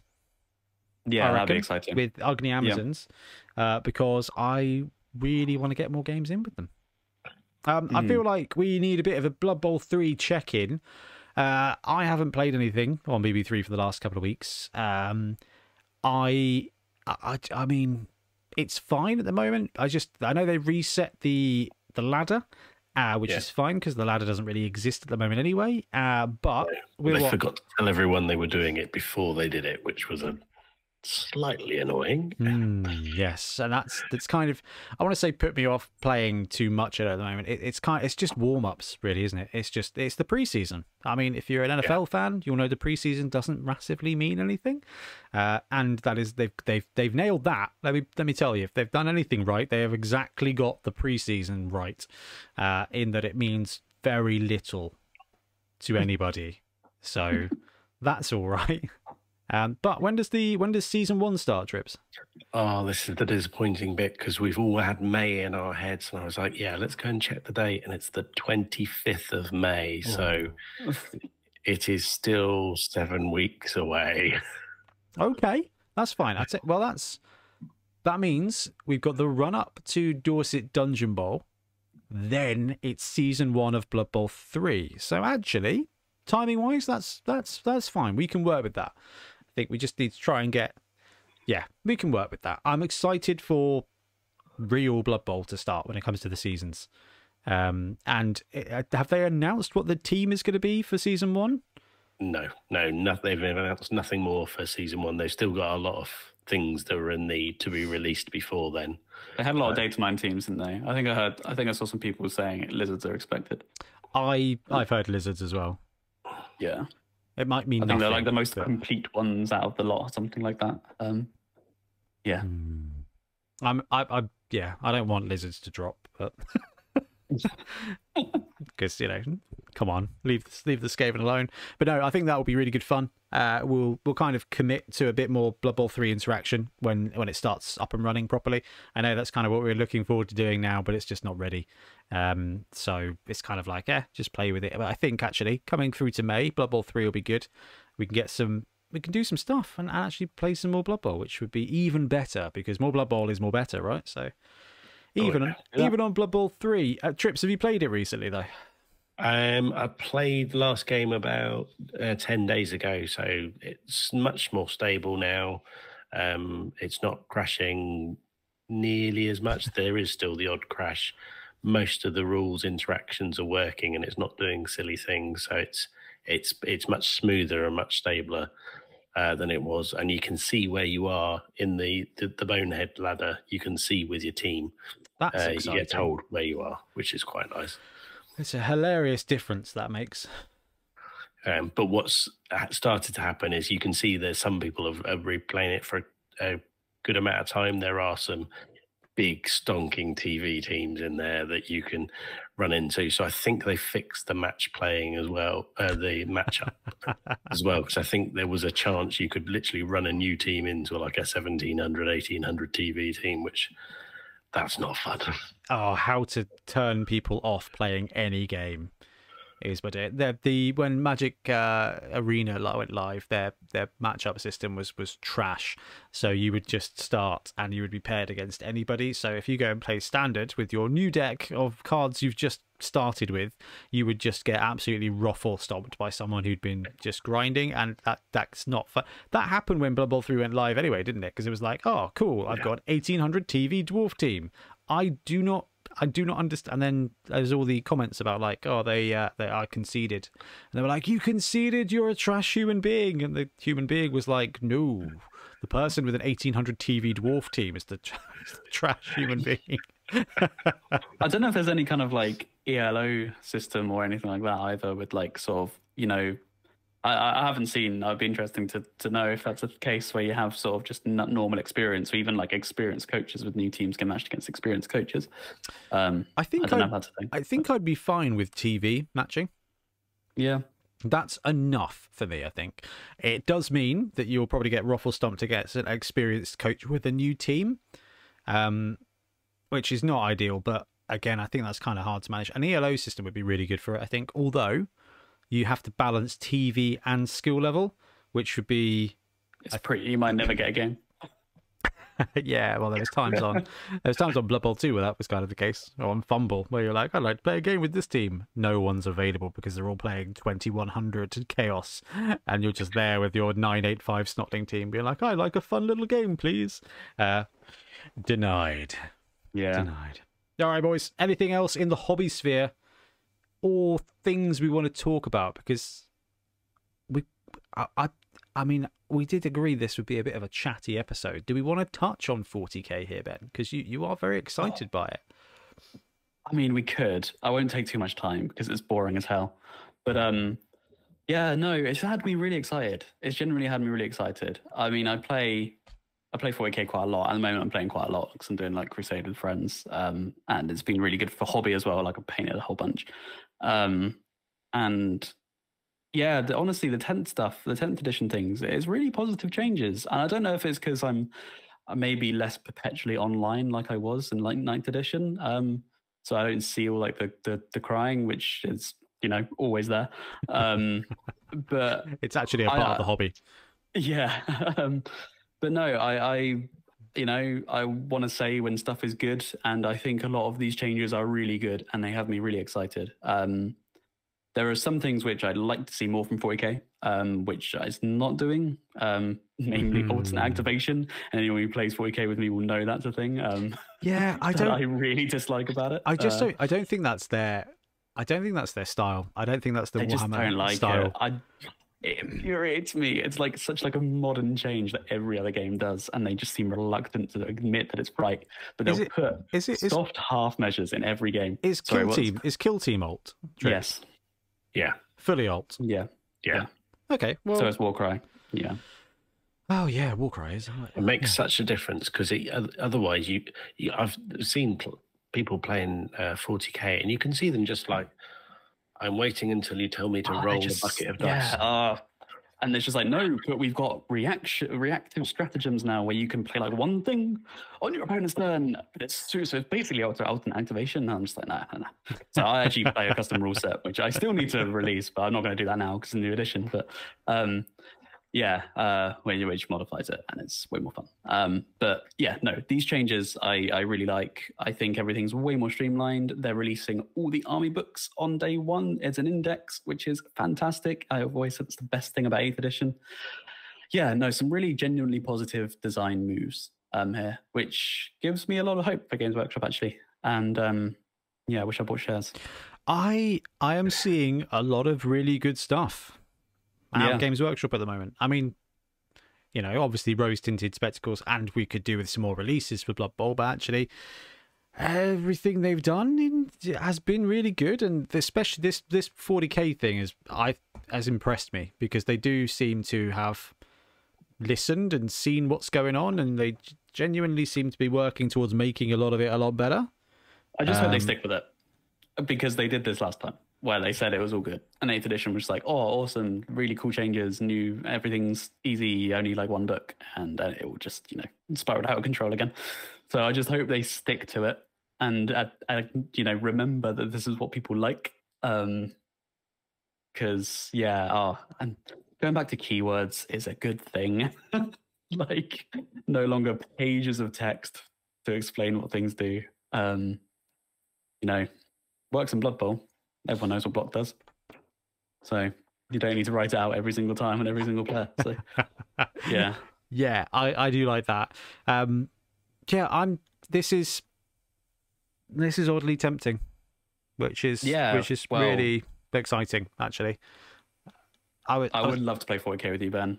Um well, it's more I would love for you to play 40k as well because I think it's actually a really fun. It's a really fun system. But yeah. I'm intrigued. I am intrigued. I am very intrigued. Uh, and you know, Entoyment, I feel like would be a really good hub. Lots of games, lots of good gear. Uh, it's just it's just interesting. It's just interesting. I, I am on the fence, Yeah. but I am closer to the fence than I think I've been in a long time.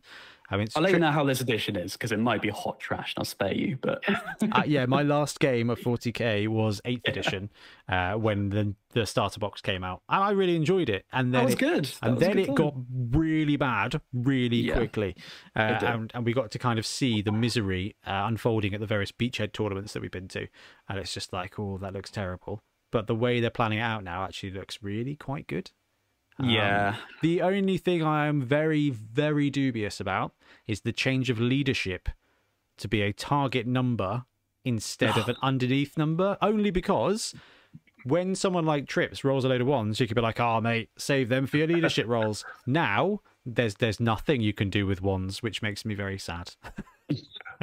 yeah, that that is interesting. Um, yeah, yeah. That might be more. Don't roll ones. just pretty much just- every just game you roll them from the dice. Yeah, you Um, roll ones consistently, it ain't gonna go well. I uh, games games companies they tend to have like two systems and each system tend they tend to leapfrog each other with design copying. So battlefront did this. They they've been doing flames of war. Then they released team yankee which was a better game. And then they took their stuff from team yankee into the next version of flames of war and they kind of cycle them. So i'm interested to see if because there's, there's some of this that's similar to age of sigmar but some of the stuff that put me off Age of Sigmar is the same stuff that put me off 40k. It's just 40k was just way, way, way more um, violent about it. Uh, whereas Age of Sigmar, I think, is, is not quite as bad. So I, I'm, I'm, I mean, when did they drop the last version of Age of Sigmar? Last year? uh, Year before? No, no, no. It's two years ago, I think. Okay, so actually, we could be seeing some of the stuff that they might take forward into Age of Sigmar as well. Um, Yeah, yeah, possibly. I think Age of Sigmar needs a lot of work, in my opinion. Um, Yes, it does. I think it's it's it's not a great game. Um, just in terms of a game that is fun to play, in my opinion, just it's Ah, not. There's and so that- much stuff missing. That is actually that is how you would have described 40k. However, Yeah, this new rule set Yeah. it looks pretty fun. does Ah, look pretty good. I'm I'm intrigued. I'm actually intrigued, and I genuinely just feel utterly blessed with Blood Bowl. Like the worst thing that's going on in Blood Bowl is bombers, right? And it's really easy to just be like, we're banning bombers in our league. We're banning bombers in this tournament. And then um, kind of everything's fine. and then it's kind Yeah. of like, oh, Hakflem's a bit OP, but he's really not. Uh, so it's kind of like that's the worst thing we've got going on in Blood Bowl. And that is just awesome. I just, yeah, okay. Well, we win, but 40k looking cool. I do have a knight to build. It'll be interesting to see because they've got the new. Anyway, anyway, we'll save that for the 40k podcast. Onwards to leagues.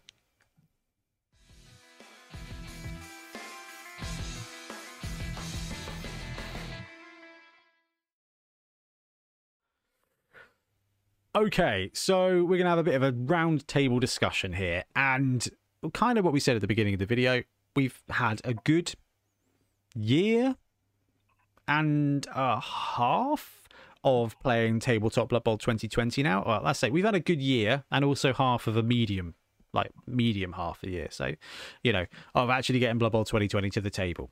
And one of the biggest changes, and I think all things considered, my favorite change from old edition Blood Bowl to the new edition Blood Bowl is the league system and the skilling up system of your dudes, the SPP system. I I, I really like the way money is built up now, but oh yeah, and that just works much better. Like, good job. That's just a tweak. It's actually very similar to the way we used to do it in Wobble 3 because the original system was like, oh, oh, have a good game, roll a dice, move that many squares. Nah, that's not for me. Um, that was how the old money system worked. The new one, actually, is you both roll a dice and take the average and it's all fine. And you know what? That works brilliantly. So good job there. But the SPP system was a massive change where it went from roll 2d6 and get some stuff to actually you have a bunch of choices now. And with all of the games we've all played three maybe four seasons of a team uh, on the tabletop. We've all played at least one or two seasons on FUMBBL as well and we've played a lot of blood bowl 3 individual games just kind of trying to get the system to work and gaining some spp so it kind of felt like a good opportunity to check in with how well the SPP system works in 2020 and what we've learned from it. So I think the best place to start is opinions about the system itself and whether it's landed in a, a, way that you expected it to. So Trips, as we moved into this edition, we went away from the old, oh, Richard Saxby's rolled 2d6, he's rolled two sixes again and got a strength up to uh, actually, Rich, you got to play a game and roll sixes in the game to get the SPP. Uh, I mean, what are your thoughts on the transition of the old system to the new system? So I think in terms of the transition, I think that's probably the biggest difference is that no longer at the end of the game can you randomly get something that nobody else can get for a number of games. Um, so it's it's really stopped it stopped you getting superstar players without them really earning the superstar status. Um, if you want someone to have all the skills and a stat up, you are going to have to try and keep them alive for a lot of games and stack SPP on them. Um, you're not going to just be able to go, oh, I have a strength five player because I rolled the right dice at the end of the game one. yeah, definitely. In fact, if you guys remember, we played a FUMBBL Secret League League, I think, during the apocalypse, and uh, Ian Warhannam rolled just uh, like first level up on a dwarf runner or something was a strength up. And it was just egregious from that point onwards. And I remember because we were playing those rules because FUMBBL was available, but Blood Bowl 2020 rules set had come out. And I remember thinking, I am so glad this has yeah. gone now. Um, I mean, what are your thoughts, BT? So was that on a Sea Dwarves? Yeah, it was the Sea Dwarves yeah, where he already yeah. had two strength four guys, and it was like, oh, now you've got another strength four guy, just just because, like literally yeah. just because. I, I don't know. I'm a big fan of risk versus reward, and there was that was just all reward. No, yeah, I I hugely prefer it. I hugely prefer it. It's so less swingy. It makes everything feel like earned. I think, and like there is a real like gamble to saving up those skills because they could just die and lose all. Um, and it's really even then it's not guaranteed, but then you have choice. So you don't lose everything. I like the fact if you don't get what you want, you can just be like, oh, I'll just take the double skill then. Um, or a normal skill. They actually or, FAQ'd yeah, it, yeah. which is which is brilliant. Now, yeah, the reason I kind of thrown it to you is I believe you did that on your last team, didn't you? Your Skaven team? Oh, on Skaven, yeah. I went up. I went for a stat up on the gutter, and then I ended up just taking two heads because I didn't get it. Yeah, I remember that. He got. I think it was a game where I think I got five touchdowns with him or something, and he just got like a million XP. And it's just like, okay, I don't know what to do with this. I'll just get a stat. I was hoping for strength. That would have been beautiful, wouldn't it? Um, but yeah, um, yeah, and it was fine. It was. I I loved it. I loved it. Um, I really, yeah, I, I think this new skill system is great. And and randoms, man, randoms, taking random skills for cheap. How good is that? So in the background, I've got up uh, Tourplay so that we can have a look at some of our league teams and stuff like that. And randoms is the best place to start here. So when it comes to uh, getting your skill up, you pay not a lot for a random general. You pay a standard amount for a chosen general. You pay twice that for a chosen double uh, or secondary skill, and then you pay even more than that for the chance at a sweet skill up, uh, sweet stat up. So you kind of like it's it's very expensive to risk the stat up, but it is a massive impact. So I think it's I think it's reasonable. I could I think it would be seen more with a bit of a price reduction, but I don't think it matters massive massively matters.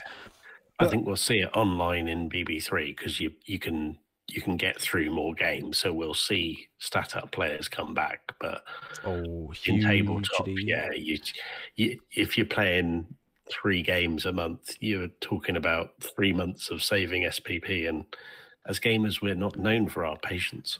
Well, that's you, you're bang on. And when I do the um the, the dream teams videos and sort of stuff like that, people are like, well, why don't you just wait and give block on him? And I'm like, because that's four months of your life. Like if you've got an ogre on your your innobility team, block is absolutely the right skill to give him.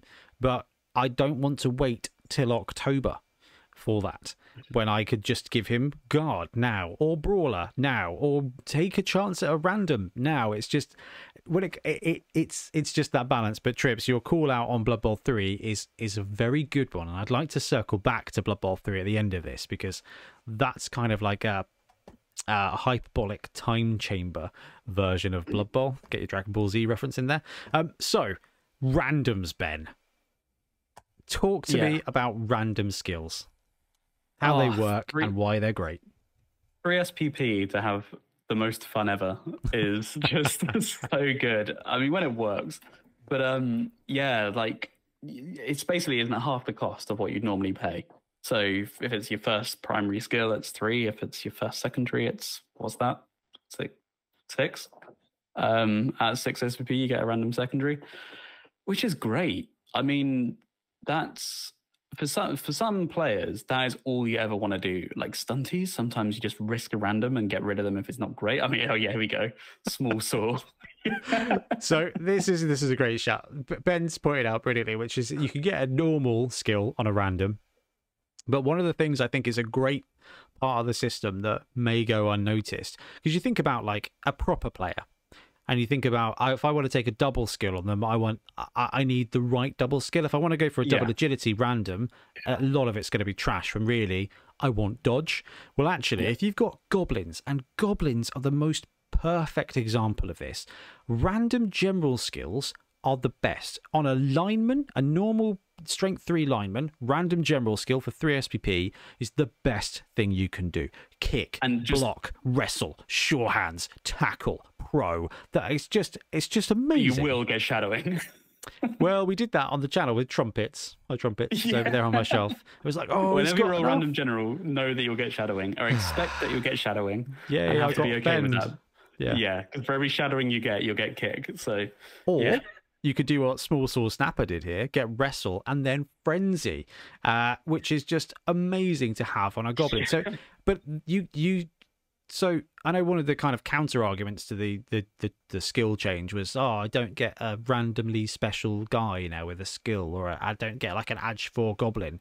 Well, no, but actually you can choose to take that gamble to get some, and it, it doesn't need to be Edge 4 to be amazing. Actually, a Wrestle Hmm. Goblin is so cool.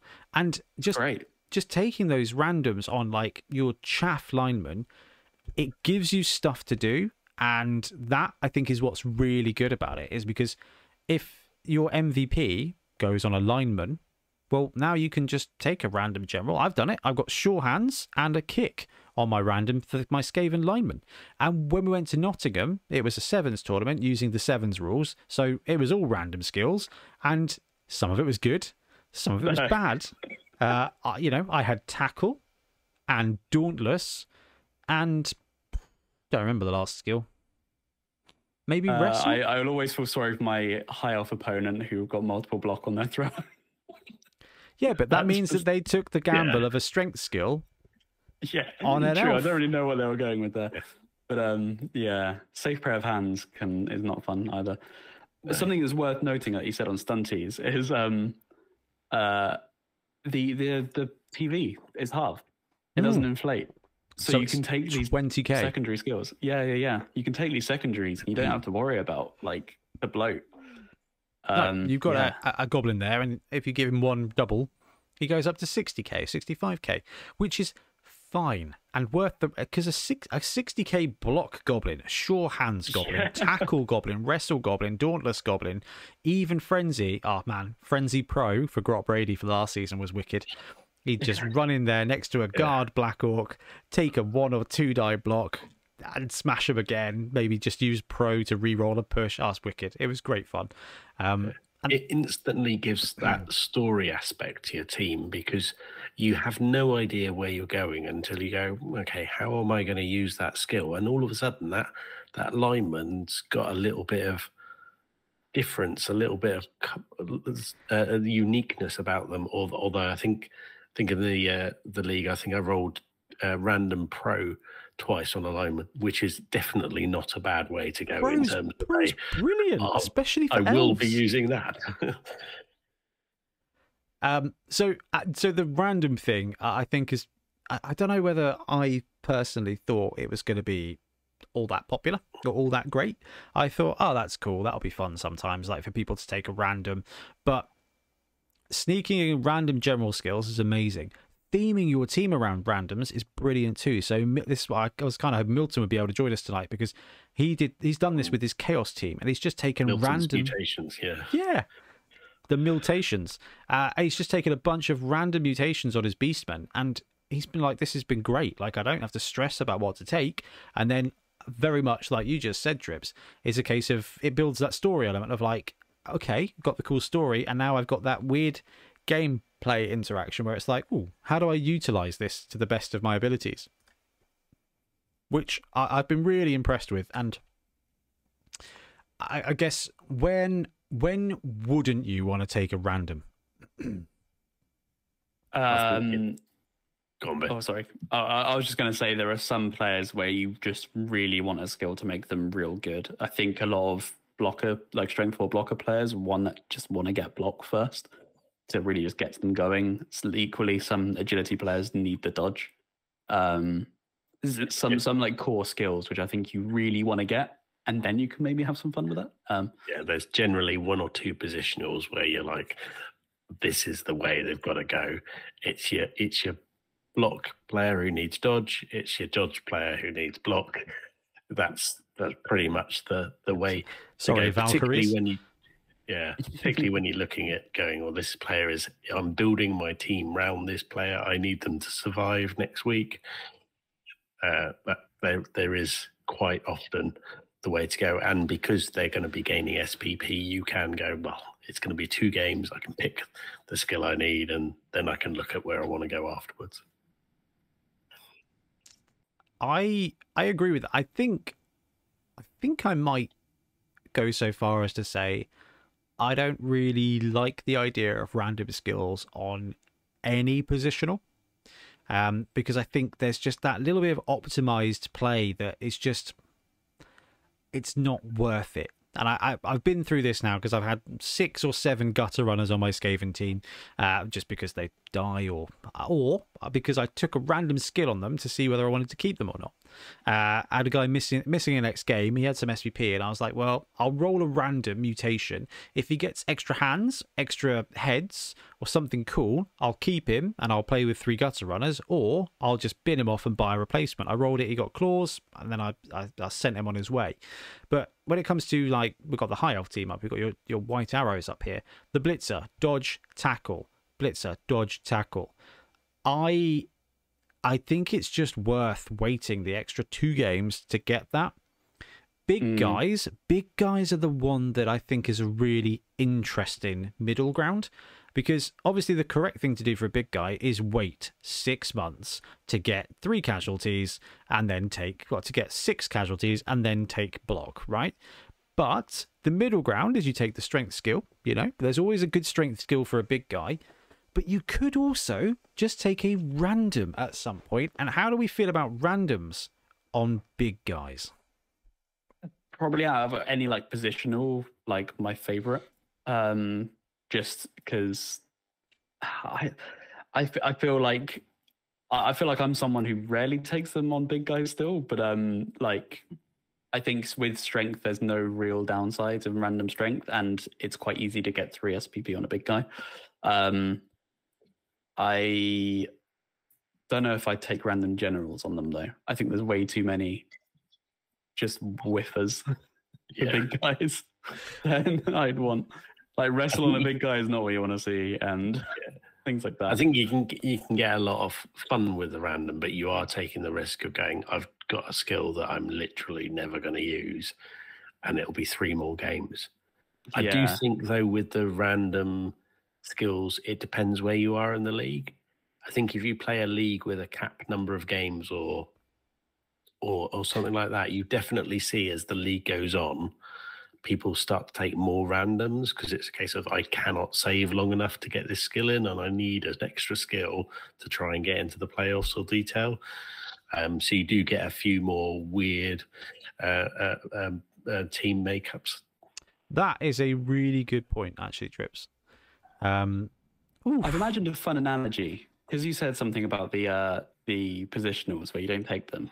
Here's my fun analogy I've, I've got in my head. Imagine you had a Swiss Army knife, and your positionals where you had like a screwdriver, a blade, a can opener, or something like that.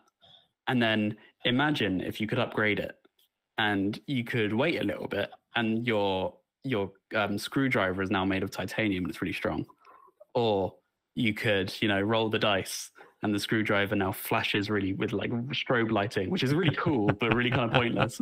Um, or you have your linemen, which are just random bits of metal, which could become anything. Now, if one of them becomes a strobe light, you've now got a strobe light, which you didn't have to start off with, and Yeah. that's quite fun.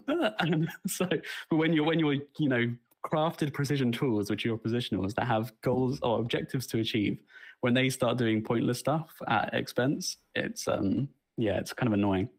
So Yeah, and that's it. Because the thing is, I think with positionals, you you you need to keep them, and your big guys, generally speaking, they're expensive and they're hard to replace. So if you do take that random general and get shadowing or fend on your big guy, it's kind of like cool. Now I've wasted 150k. Uh, now, that gutter runner, I would never normally bin off a gutter runner unless he was injured, but he was missing next game and I wanted a full set of gutter runners for my next match and I had the money to buy him. So I was like, well, I'll just take the random. It could be sweet and I'm worth, I'm happy to wait a game for a block two heads gutter. That's worth it. Um, but actually, a block gutter to a vanilla gutter, not much in it. I'll just get a vanilla gutter. But otherwise, I don't think I would ever do it until, like Trip said, it gets to the end of a league and you're just like, mm, I just let's spam the skills. Might get something great. Might get something that helps, which I think in itself is a really fun point of team management. Now, in our leagues, because we're doing kind of like eight game leagues or six game leagues or whatever, we don't see a massive amount of TV bloat. So team value management isn't something that I think we've really had to cope with. Um, but that that element of redrafting is definitely worth discussing as well, because if you are going to be redrafting your team, one of the interesting tweaks that I don't think I'd paid attention to is that it's it's not about the skills your players have; it's about the seasons they've played. Uh, so if you want to take a lineman that's got zero SPP, it's going to cost you the same as if you take a lineman who's got 12 SPP but no skills, um, because you are adding that extra season. So whereas I think I feel like in the old edition you'd save that eh, that that guy because you'd be like, well, this this lineman is going to cost the same as a vanilla lineman, so I won't take a skill right now. I'll save it up and roll him over into the next season. Whereas now you have to pay per season anyway. So I think I don't know if with a lot of players I think you'd be better off taking a random towards the end of the season or a random just before redrafting and then bin them off if it's no good, and you save yourself 20k plus 20k, you know, or whatever, instead of just the well, it's a massive difference when it comes to linemen. Um, I having redrafted the Black Mountain Bucks, it was really interesting. I had to get rid of a couple of players because they're just that that second season bloat is there even if they don't have a skill. And that was quite interesting to see. So I got rid of uh, Barflog the Brave, who had shadowing, naturally. Uh, Grot Brady with his Pro and Frenzy. I just replaced him with a brand new Grot Brady because it was cheaper and, and poor old, the original Tyrone Troll Kisser there. Because I had to kind of like balance out that cost. I actually think that's a really good mechanic in there as well. Hmm. I quite like the redrafting with the with the skilling up system now. I think it it it doesn't completely crush a team, um, because you can still keep a couple of star players that, that you've developed through in detail. Um, but it's also doesn't mean that a redrafted team, even though they've got the same team value, one of them is dramatically different to a newborn newborn team now because you haven't carried five or six players through with skills. You've carried two or three. But I think the money aspect of Blood Bowl 2020 makes a big difference because, like you were saying with your gutters there, because you can really build up the money. If you dedicated fans make a big difference, Yeah. scoring touchdowns make a big difference. If you can then generate that cash, Those are a few of you- my favorite things. it gives you those lots more options. And you can see Ben with his uh, with his uh, desperately saving for a bull centaur. It's like that that money aspect of squad building has become really important now because you you need to replace those key positionals when you can. Um, so dedicated fans and touchdowns make a big difference. Well, it just needs Yeah, to, just it just needs to play like a Skaven team. and it makes sense. Like I think from a thematic standpoint as well, I really like that, where you know the fans and and the touchdowns give you the more cash. You know, you put on a better show. So Yeah, it, it, it, and that's, I guess, something else is that it, it feels and makes sense. It feels like you're more involved all of the time. it It- really does. It, it doesn't feel like you get shafted a lot by the system. Like I remember the old the old season, it was very much you finished a game and you're like, uh, I didn't get any skill ups. I got nothing going on. Ian rolled Yeah. a strength up and a edge up, and I got nothing, like literally nothing. And I rolled a and I two. won 3 0. Yeah, I won 3 0. I got nothing, and I rolled a 2 on the winnings. So I actually got Yeah. 40k, so I can't even buy a new lineman. Um, but actually, now it's like you win big, you earn big. and even if your MVP is fully random and goes on a lineman, even at a level 2 lineman, you can take a random. Which, Yeah, that could be a 20k kicker. Oh, sorry, a 10k kicker in most cases. Exactly, right? Yeah. And I, I think that's a really cool way to do it. And I've thoroughly enjoyed this edition of tabletop um, with that skill Oh, yeah. system. I think it's brilliant. I get the only tweak would be maybe if we dropped the SPP limit for stat ups a little bit down. Um, I don't know. I I actually do like where it is. Yeah, I think like that. Yeah. Yeah, that big stretch goal. I think if it was dropped, we'd probably see more people taking it, but I think at detriment. And then I think we're starting to get the random high rolls of strength back again. I think where it is is a a real goal you can go for. That is a huge risk that we rarely ever see, but we have seen it. It's a, um, like it's a yeah, it is, is a rare. It's a rare specialty. Um, yeah. unless you are absolutely cramming in the Blood Bowl three games. Because I, I Yeah. got I got this theory right. I love gutter runners because they're movement nine. Uh, Skaven as a fast team anyway is just wicked. And I thought, do you know what would be really fun to do is get a movement nine thrower. So I did it in Blood Bowl 3, uh, jamming some games. Because it doesn't take very long. You know, you score a couple of TDs against the AI. That is not hard. A couple of 5 0 wins against the AI, and you, you, you're basically there. Um, and I did it. I took my random on the, the skill up and got my extra movement. And uh, I got to actually experiment with something that I think is just horrifically potent.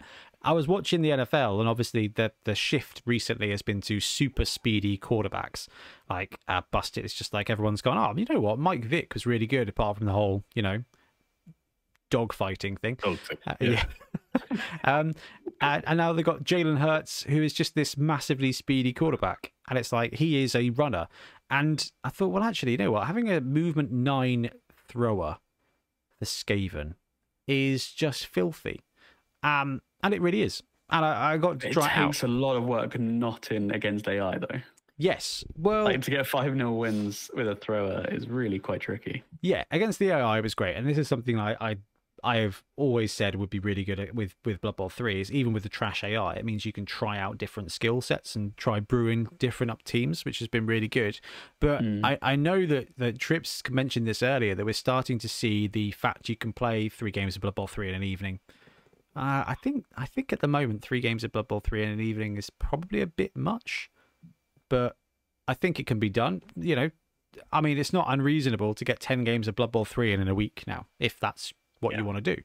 That's a lot of games, right? That's five, four, five months of tabletop club, basically, for, for, for us, where we have a casual club of two, two games, a, two games a month. Uh, you know, even one game a week, that is two and a half months you can do in a week. It's worth of stuff. And actually, saving those SPP, keeping your TV low, especially if the ranking system looks at team value, which I think is the best way to do it, you are going to be able to grind out SPP and save up and get those strength rolls, get those speed rolls. And uh, Trips, you said you'd seen some chunky boy teams kicking around. Is this is this what we're starting to see? Is the, is is it coming true? Yeah, I think it's it's definitely coming true, and particularly with where the the game is at the moment, that there's either people playing it a lot or people popping in and playing the odd game here or there. I think the people who are on it and playing quite a lot, you can really rack those TVs up and and really really go for those those details. Interestingly, just seeing a lot of very high skilled teams with eight re rolls and maxing out on that front. Um, That's I think uh, not really optimized the whole build. So, and and there's no real reason at the moment to worry about team bloat uh, within the, within the, the game. So, as long as the matching system on Blood Bowl 3 is reasonable, even from a team value point of view, then I think that'll be okay. When it comes to to ladder, to ranked ladder, right? Is is saving for the stat up going to be the thing you have to do? I think the because of the amount of TV that it impacts on your team, it might not be the thing to do unless you genuinely get the right stat up because there still is that random nature of you not you can't pick your stat up that you want um uh, so that's i think that's going to make a big difference uh, to it and you are very much relying on the fact that someone just doesn't roll really well and kill your player that you've saved all week to skill up That's true, but I feel like what we might see a bit of a shift in that way of doing that is the first skill is a stat up. If it goes well, you keep him and you brew him up because a strength four uh, elven blitzer of any description, chef's kiss. Like from that point, then you just save eight SPP, get dodge, and then Yeah. you've got a strength four blodger, and then you're you- you basically get- just an Amazon team, You- right? yeah you Um, get a strength for uh, um, blitzing elf and you are that guy is going to rack the spp up It's interesting. I, I think, I think I'm here for it. I I'd like to see it because what we haven't seen yet, because of the way the system works, is those star players that you used to create with the stat ups have very much gone. And they've been replaced by actual star players who've got stat ups and different stats. And we've seen them in the tournament builds. What we've not really seen is the interactions between home brewed stars and those established stars being used through inducements yet. So that will be interesting of can someone brew up a 1700 team and then can someone come along with a 1300 team, stick And Griff in it? beat them with Griff. Yeah. Well, one thing I will say is that Buzz Justice has built up an identity in the Entoyment League, and that has made me very happy because that is something that was great in the old edition. Is you had a couple of named players that just had a skill set that you're just like, oh, that guy, like, and they would get fouled because of it. When I play Entoyment League, uh, everyone hates gutter runners, but everybody will target Buzz Justice uh, because he's like my pseudo star player.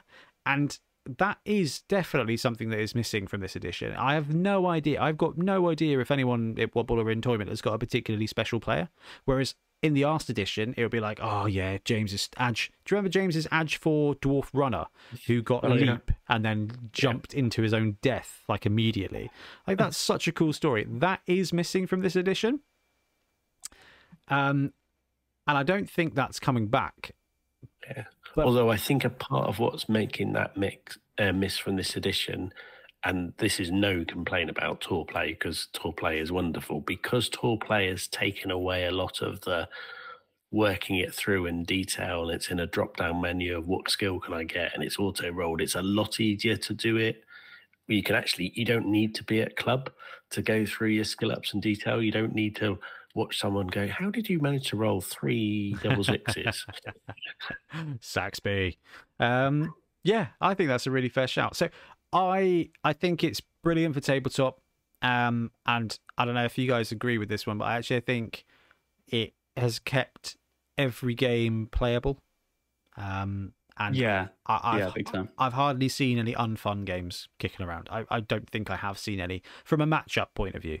Like Yeah, obviously, if you're having a salty day, you can be unfun to play against, but that's you know, that's that's part of being human. Um, but from a, a TV on pitch standpoint, I've I've not seen any runaways, and as much as bombers are not a huge amount of fun, they are a threat, right? And actually, if you go, I've got a big TV. The- Oh no! Oh, I think Drew might take Cindy then tomorrow. Um, actually, be surprised if Cindy Cindy pops up into the pitch tomorrow. yeah, I think that's fair enough because actually, it's a it's a reasonable way to balance it out. Um, come on, Edge four. Come on, Edge two plus. Let's let's let's catch it with the thrower. Throw it right back.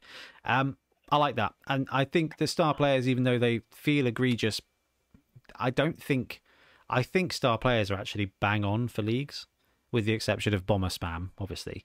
But actually, if you're 300k up, and your opponent can therefore induce Griff, that feels fair. like, that's fine. I think as fair as it kind of could be. Yeah, yeah. I think we'll see it more in the BB3 ladder yeah. because it's it's more about a ladder than skilling up your team in detail. So some of the great star players will literally suck every SPP out of the game, and then your team will by nature plateau because you can't build up anything other than MVPs. Hmm. I, I'm really interested to see how Blood Bowl three ladder is going to go. I, I I don't know if it's going to be. Um, I feel like the the 2020 tabletop is is a is a is a really well done like climate. I think it Mm. works really well. Blood Bowl three, it's going to get real gamey, and I think it's going to warp Blood Bowl a, a massive amount. Blood Bowl two did a little bit, but I don't know. It just there wasn't that. I think this is. I think trips you've called it. I think there's going to be some some some TV management when it comes to I want to be able to run stars, but also I think I think we're going to see a whole bunch of saved SPP for just egregious like edge builds. Yeah, I think that's fair. And- yeah. And as an When, when you don't have a game cap, it's a lot easier to do that kind of thing. yeah, I Yeah. think I think we're going to have a lot of edge plus movement plus Yeah. teams, which is just going to be really good Blood Because strength is 80k, that's massive. Like that is a huge amount for, for- isn't it? Yeah. uh, that's that is a chunky boy. Like that's that's a big impact. Like it's be great having a strength four pair of like blitzers on any team, uh, but that is 160k just for that. That's a lot of skills. That's a lot of stuff. That's a wizard. That's that's a lot of interesting fireback. So I don't think we'll see a ton of strength, but I do think we'll see a ton of movement and edge maybe, because it's just movement versus dodge is an interesting one. Movement versus block is an interesting one. Edge definitely wins, but it'll be fun to watch Blood Bowl three on on Furl in that one because I I think some players already have dodge. I can see like movement 10 catches on human teams being pretty obscene. can't do it. Can't oh, do No, it. move- and Moving nine cap. nine. Oh, because cap isn't it? Nine, yeah, of course, because the So I think yeah. that that will Yeah, help because the- of gutter the- runners. Yeah. Yeah, that will help with the capping. I think we will see a few different positions Yeah. where you look at it and you go, "How? What? Which skill? Oh, s- the- Honestly, the, uh, that- throwers with movement bu- with movement boost is is brilliant yeah, that is pretty great. because they don't really need accurate or on the ball. They don't really need much. they don't need anything. So actually, just making Yeah. them more useful and having that movement is phenomenal because then you can just start brewing up a team of movement nine stuff, and that is just horrific. Because then your thrower is just like nine squares of movement and then a six square throw on a three plus, but it's just filth. It's amazing. Um, and I- I'd be really interested to see how that plays out. But yeah, any any last thoughts on the way that league and team brews up, teams are brewing up? Uh, not I for think me. it's- It's good. uh, I think for just for me, I think it's made league really have its own identity. A league is not like a tournament in any way at all because of the random nature of the way it plays. Yes, you can get random skill tournaments, but you, it's very much into you either lean into the random or you try and build your team the way you want to, or you do a bit of madness and you do a little bit of both, and uh, you just see where it takes you. But we always talked about your league team being your franchise, building your franchise. And I think the way it's balanced out now, it is really exciting to do. And you can get something at a tabletop league that you can't get anywhere else. Like, I love tournaments. I love constructed Blood Bowl. I think it's wicked. But actually, brewing up your team with your stuff at a reasonable pace against other teams that are also also growing at a reasonable pace creates an environment creates a franchise and is undoubtedly the best way to play Blood Bowl. It's even better than Blood Bowl Sevens. Just like Brexit margin, but it's still pretty great. uh, right, guys, I think it's probably about time we wrapped up for this evening. Mm. Um, any more for any more?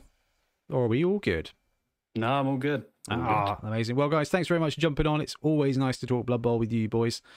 Um, and yeah, guys, thanks very much for watching. We'll be back soon with more Blood Bowl content. Happy blocking.